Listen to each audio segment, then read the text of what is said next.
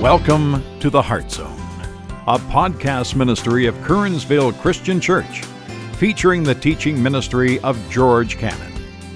For more information about Kernsville Christian Church, visit us on the web at www.kernsvillechristian.org. And now, for a message from the Heart Zone. Here's George.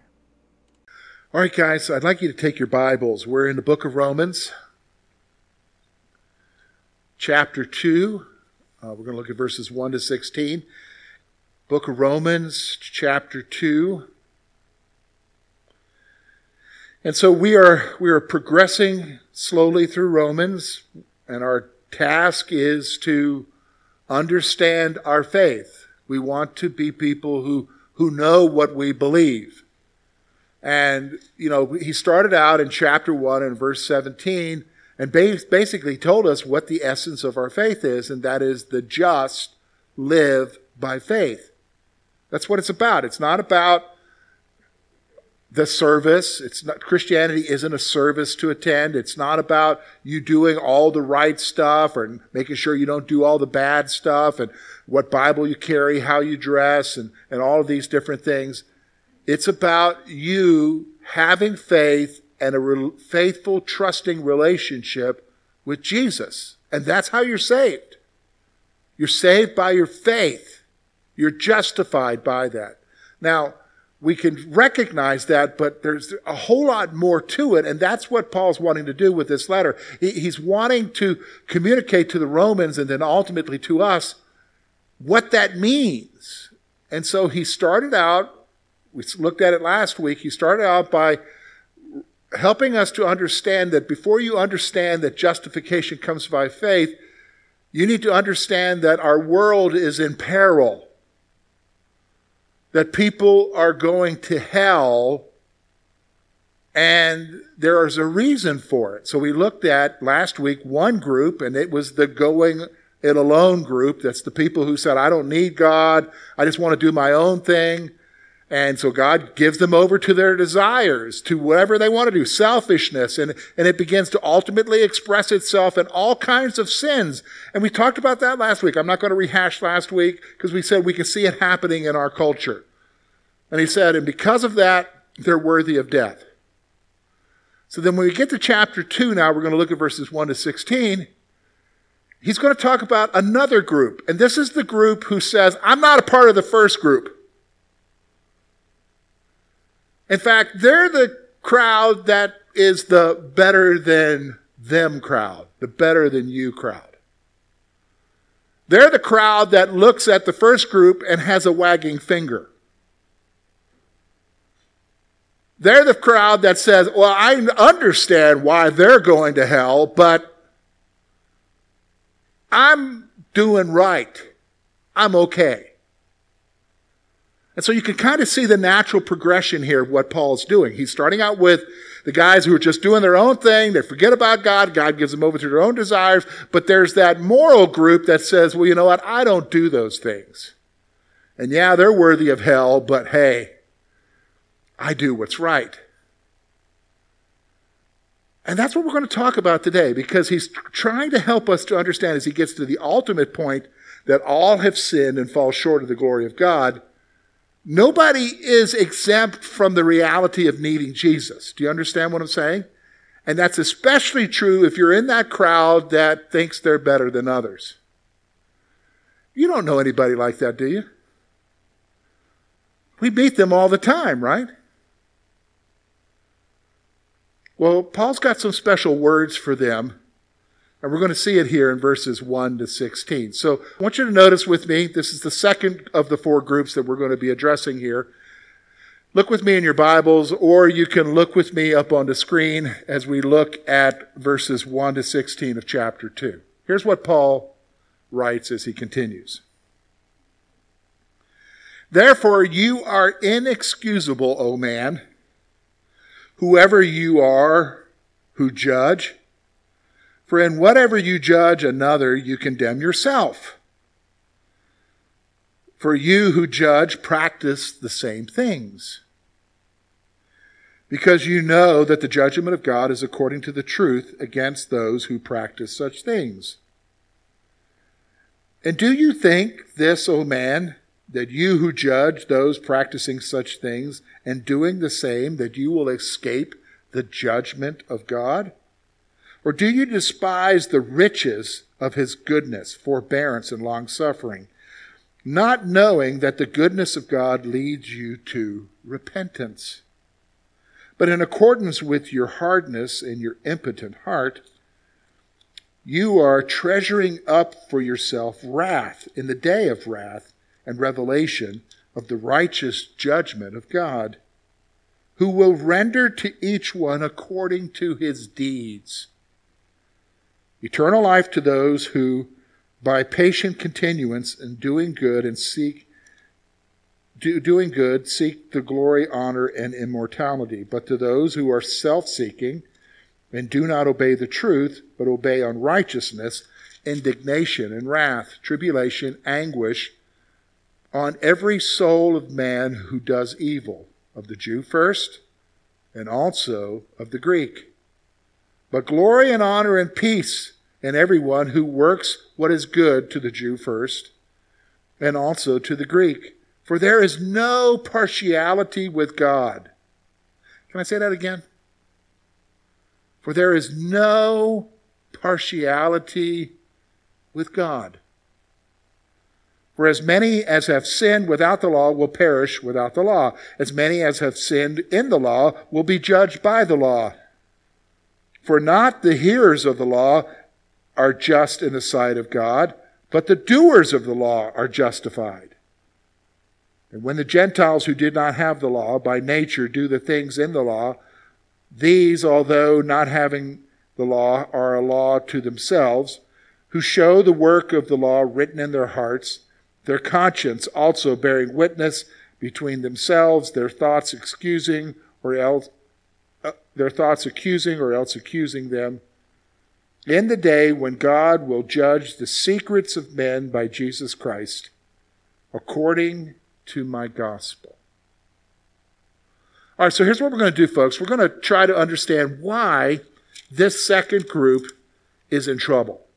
I mean, we understand the first group. He had that big list of sins, and you look at that list and you're like, yeah, if you're going to go off and do your own thing, you're just inviting the judgment of God. But hey, what about those who are trying to live their life right? And yeah, maybe they wagged a finger at other people. Are they really in trouble as well? So he's going to show us here, yeah, they are in trouble.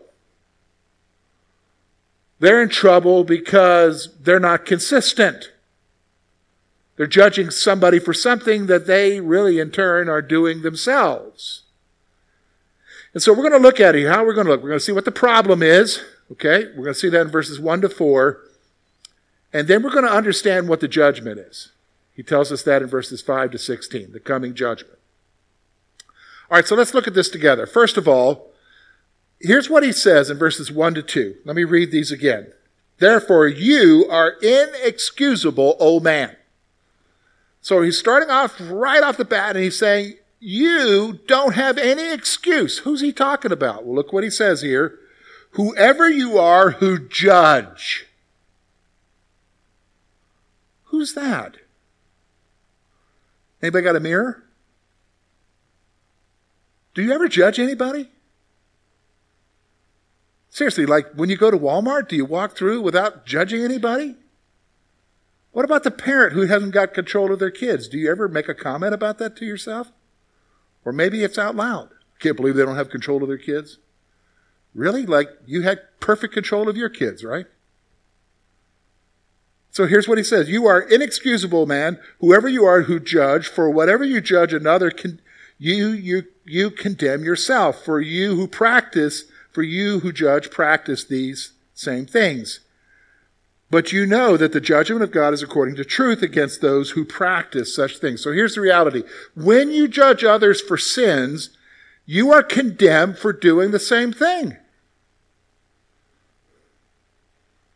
When you judge others for sins, you are condemned for doing the very same thing. because that, that really makes that kind of scares me a little bit, doesn't it? So the next time I want to say, "Oh, I can't believe they did that. How could they do that?" I mean, I, I think that's ridiculous that they do that. But the reality is, if I looked at my own life, and oftentimes I do, I realize, yeah, but I've done the same thing. But you know what I do with myself compared to others is I give myself an excuse.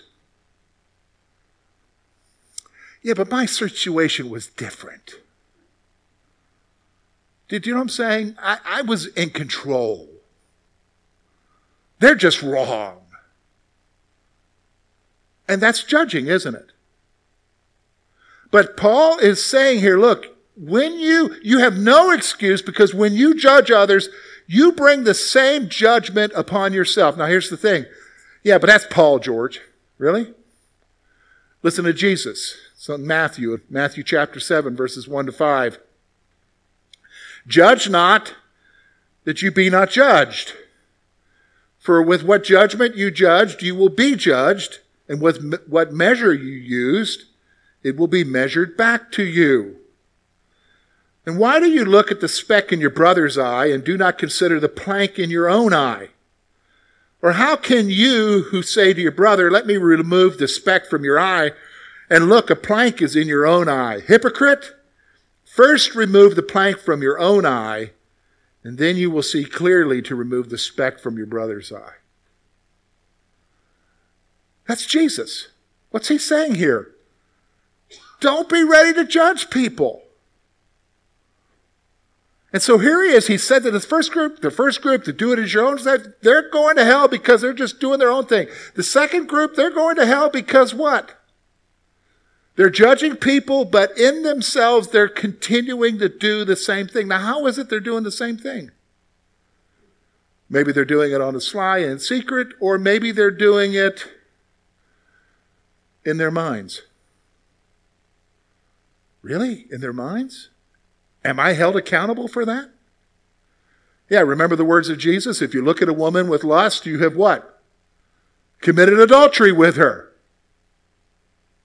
If you hate your brother, you have what? Killed him. You've murdered him.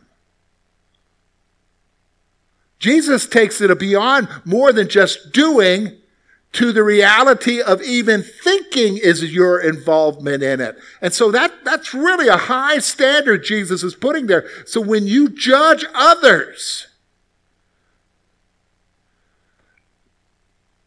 what does he say in chapter 7 of Matthew? The measure by which you judge others, you yourself will be measured by. Wow, that's a pretty high standard, right? But isn't that what we do? We hold others to high standards that we don't hold ourselves to.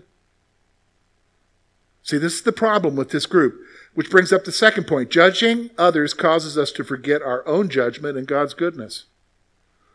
Look at what he says here in verse 3 through 4. I think this is very interesting because when you look at 3 to 4, you can miss it. What's he talking about here? Look at me at verse 3 and 4. And do you think this, O man, who judge those practicing such things and doing the same, that you will escape the judgment of God? Okay, so, so he says, well, do you think you're going, I mean, it's, it's a rhetorical question. Do you really think you're going to get away with it? You're holding people to this standard that you yourself can't keep up with. Do you really think that God's just going to let you get away with it? But he goes one step further and says what the real issue is here. Look with me at verse 4. Or do you despise the riches of his goodness, forbearance, and long suffering, not knowing that the goodness of God leads you to repentance? See, when I judge somebody else, and I judge them and say they deserve that or they deserve more than that, I'm basically making myself better than God, is what he's saying here. Because with that individual, just like he is with me, God shows forbearance. What's another word for that? Patience. And aren't you glad for the patience of God in your life concerning your sin? So here's the point I want to make. Judging others causes us to forget our own judgment and God's goodness. Causes us to forget our own judgment when I'm sitting there condemning that person and that person deserves to die, we sometimes say that, that person deserves what he's getting, we're forgetting that how many things have we overlooked in our own lives that we deserve to die at that moment, or we deserve to have even more of a punishment happen in our lives because we're doing the same kind of thing. But yet at that moment, we were thankful that God was patient with us, right? And God was showing us goodness. And God was forgiving towards us. But we're not forgiving towards each other, are we? We want the hammer to drop on everybody else. Listen to what uh, 2 Peter 3 9 says. He, this is from the passage concerning the coming of Christ. And Peter is talking about the patience of God here in chapter 3, verse 9. Again, it's up on the screen. He said, The Lord is not slack concerning his promise, as some slack, as some count slackness, but is long suffering towards us. Okay, look at how he deals with us. He is long suffering towards us, not willing that any should perish, but that all should come to what? Repentance. That's what God's ultimate desire is for the people, even the people that we judge, is that He wants them to come to who, folks? He wants them to come to Him. So He's patient with them. In fact, I'll be honest with you, I can't even understand the patience of God, how much He puts up with. He puts up with a lot just with me. Why? Because he wants people to come to repentance. And so when I'm judging others, to be honest with you, when I'm judging others, I'm forgetting my own judgment and I'm forgetting the goodness of God. The goodness of God and the possibility that they too might come to Christ. So that's the problem here. The problem with this crowd is, you know, the first crowd, they don't need God. They're, we understand them. They're, they're doing their own thing, and with that, they're facing the consequences of their stuff. And this is the crowd that says, man, I can't believe what they're doing. They deserve that. But the problem is we're doing the same things in whatever level. But we got a bigger problem because we're forgetting God's goodness in our own lives and God's patience, and we're ready to just judge. And so guess what? We're worthy of what? Ourselves judgment. So here's what he says about judgment. And I think, I think if you look at it, it's wise because he's going to talk about his judgment compared to our judgment. So our judgment, our judgment is fickle. You, do you know what I mean by that? Our judgment is, is like whatever I feel like that day. Whatever I feel like irritates me that day, then I'll judge that. Do you, do you know what I'm saying? God's not like that. His judgment is completely different. And aren't you glad his judgment is not like that? Do you know what I'm saying? So, like, I think about when I grew up in a home, think about my mom and my dad.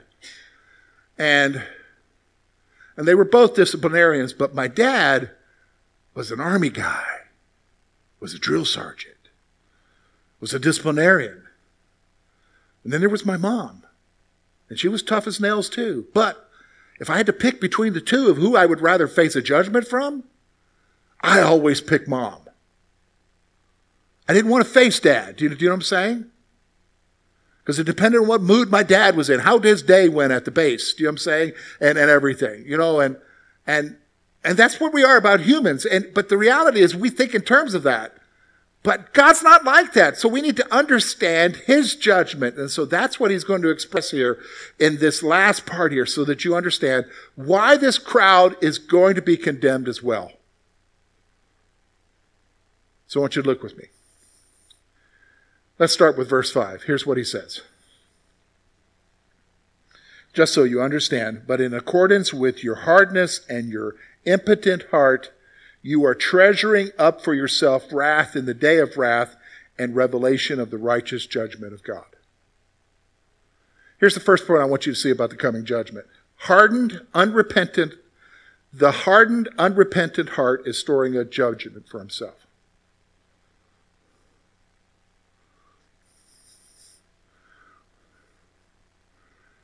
Let me, uh, let me just be reflective for a moment. So I've been, this year, July, it'll be uh, this summer is going to be significant milestone. So in June, it'll be 30 years that I've been married to Lori. In July of uh, this year, it'll be 30 years that I'm ordained as a pastor. Okay? And that little bitty independent Baptist church in West Columbia, South Carolina, they're the ones who ordained me. So 30 years of ministry. And um, so, I don't know, as you get older, you reflect a lot. Do you find yourself doing that as you get older? You reflect on your earlier years, why you did stuff and, and everything. And, and here's one of the reflections I have, okay? When, when I started out in ministry, I'll be honest with you, I, I, had, I had more of a critical spirit about people. I was a little bit more judgmental about people's stuff, okay? And uh, a little bit more hard nosed. I kind of feel like I'm laid back now. I was a little bit more wound tight back then. And Lori will tell you that because when we got married, we went to her home church outside of Smicksburg, PA, and, and it was a church filled with just normal working people and dairy farmers. And I show up in a suit. And they show up like we're dressed here. And she told me when I put my suit on, you don't need to put your suit on. But I was, that's how wound tight I was. And so I was critical. Here's what I realized. It was me. It was me, not them. Because I didn't understand my heart and who I was as an individual. And who was I? I'm a sinner.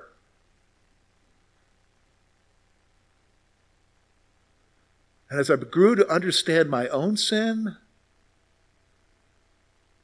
I softened towards people and their stuff. So now I'm not shocked by what they tell me, nor am I judgmental. Because the reality is, is that the hardened, unrepentant heart is storing up judgment. In that criticalness of my spirit, I was actually bringing God's judgment on me. Do you understand what I'm saying? Because that's not the heart of Christ, is it? When he says to the sinner,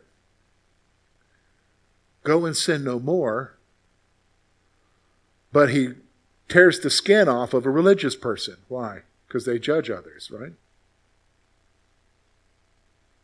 So the first thing you need to understand is, is that when you have a hardened, unrepentant heart, you're storing up judgment for yourself. And so what does that judgment look like? Well, look with me, verse 6 and 10. Basically, each person must answer to God for his or her, or her own life. Everybody has to answer to God. That's what he's saying here. When you look at verses 6 to 10, I'm not going to, I'm not going to read this. I've already read it to you already.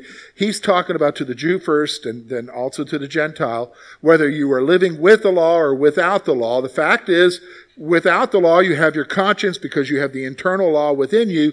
You know whether or not you're doing right. And so everybody has to give an account before God. When I go before Jesus, it isn't going to be, well, you know, it, it, was it was my brother, you know, in my teenage years, I was always fighting with him, Lord, it's his fault, or it was my mom and dad's fault, or it was my scoutmaster's fault, or it was that pastor's fault, or it was that cop who pulled me over for speeding. And I know I was speeding, but the way he talked to me wasn't right, and and and, and all of that. And so it's everybody else's fault but mine. It doesn't work that way when you stand before Jesus because the only person that I'm going to talk about when I stand before Jesus is me. And the only person he's going to talk about when he stands before me in judgment is me.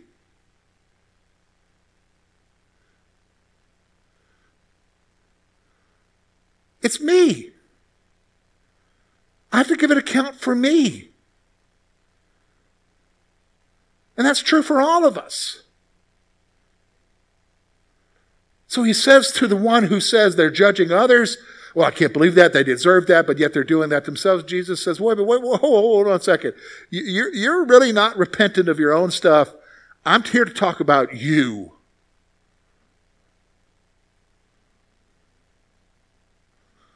So, so let me let me bring this back. So this just came to my mind. It's, it's really easy to it's really easy to turn on the news and get really worked up. And sometimes I get worked up, okay? And, and just be really out of sorts in my office. Like, I can't believe that. And sometimes I get out of sorts with other Christians and how they act, okay? And I'm like, I can't believe that. But the reality is, when I stand before Jesus, I can't say, Can you believe they did that, Jesus? He's going to be like, What are you talking about? I'm here to talk about you.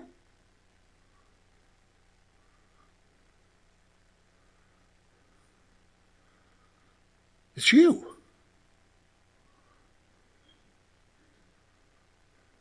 This is reality. It's about you. So much of our distraction is on what others are doing and what we perceive others are doing.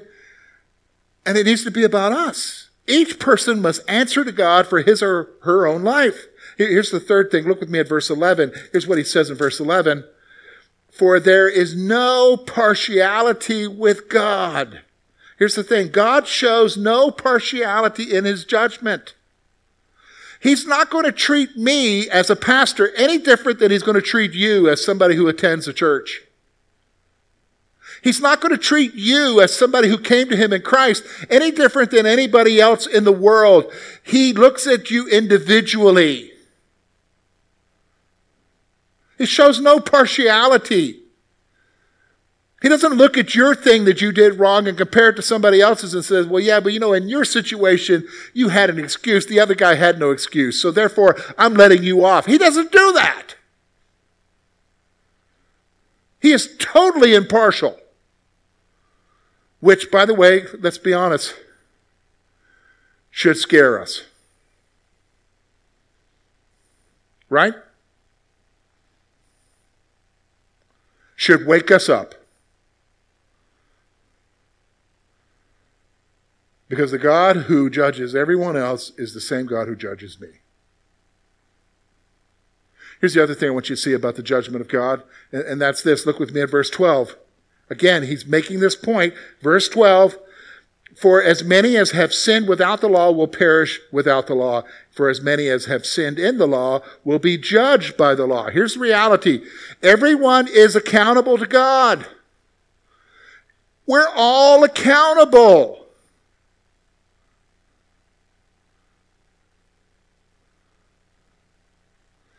I think it's interesting when we talk about when we die, we're going to go to be with the Lord. I, I find that we spend a lot of our time talking about meeting loved ones that we have, that have gone on, and we will.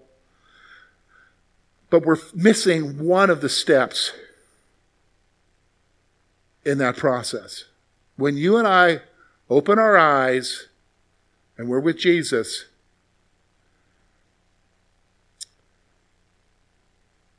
There's an accountability first. And with that accountability is a judgment. What do you mean a judgment, George? I'm not going to hell. No, no, I'm not talking about going to hell. I'm talking about there's accountability. Paul talks about it in 1 Corinthians chapter 3. Let me read it to you, okay? 1 Corinthians chapter 3. We read through these and we sometimes miss what he's saying here, but 1 Corinthians chapter 3 Paul says this. Verse 11 For no other foundation can be laid than that which is laid, which is Christ, Jesus Christ.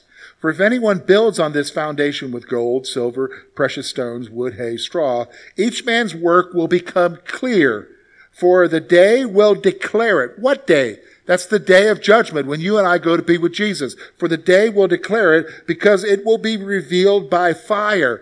What do you mean fire? Fire here is a picture of judgment, okay?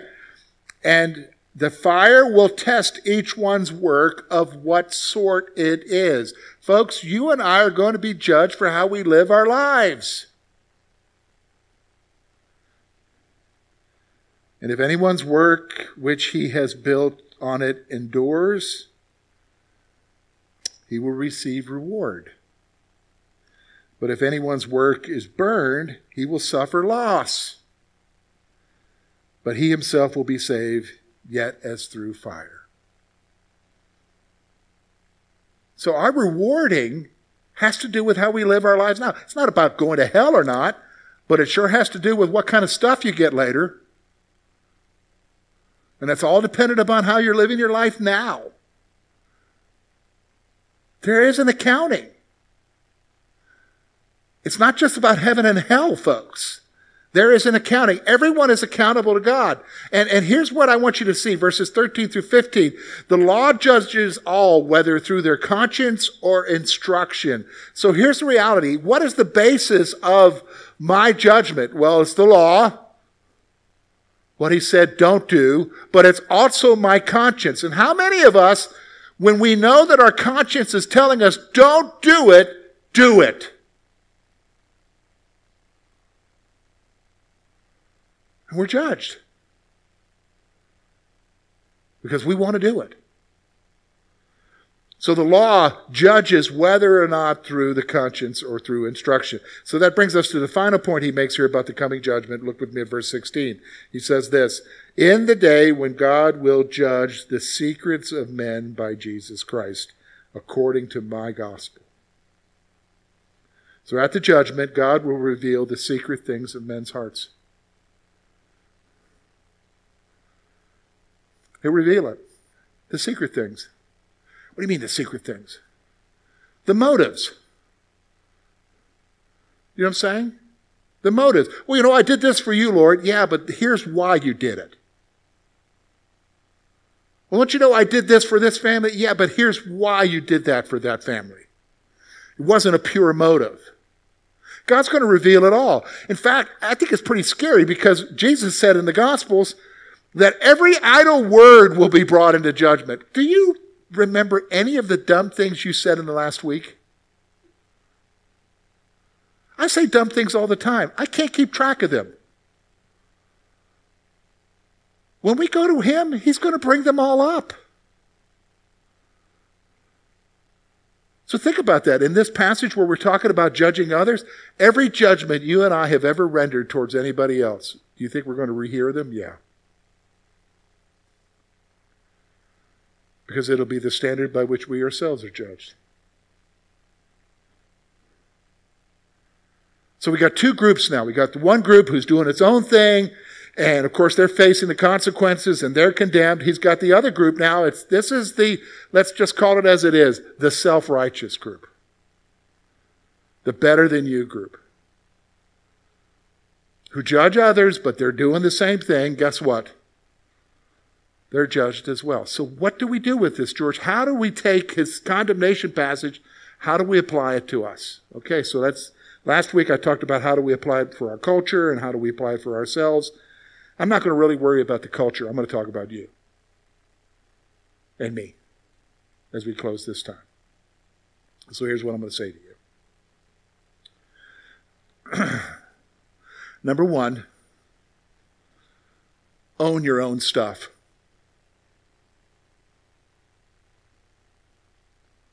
What do you mean by that, George? Own your own sin. Quit making excuses. Realize who you are and what you are. What do you mean, what I am? You are a sinner saved by grace. Do you understand?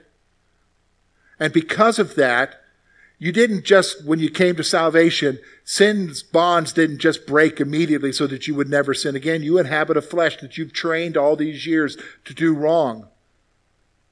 So recognize that. And with your recognition of owning your own stuff, you realize that without Jesus, you were going where? To hell. So that brings me to the second thing.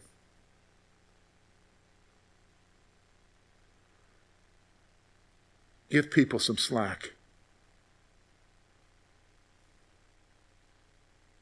What do you mean, George? They did something wrong. I understand that, but give them some slack. If they don't know Jesus, what do you expect? Do you know what I'm saying? If they don't know Jesus, what do you expect? Because the fact is, if they don't know Jesus, that means they're doing their own thing for their own lust. They're just facing the consequences of it. They don't know any better. They need who? Jesus. And guess what? You have Jesus.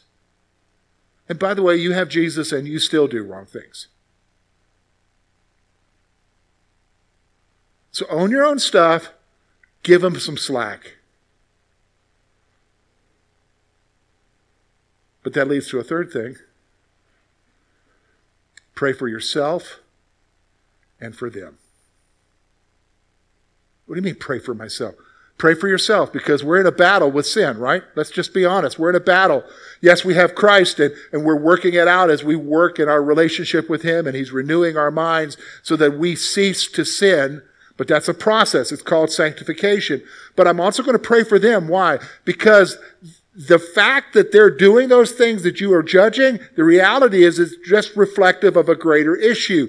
They too need who? Jesus. So pray for them.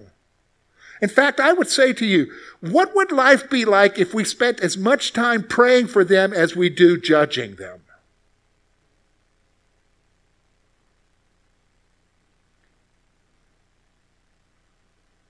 That's what the faith is about, isn't it?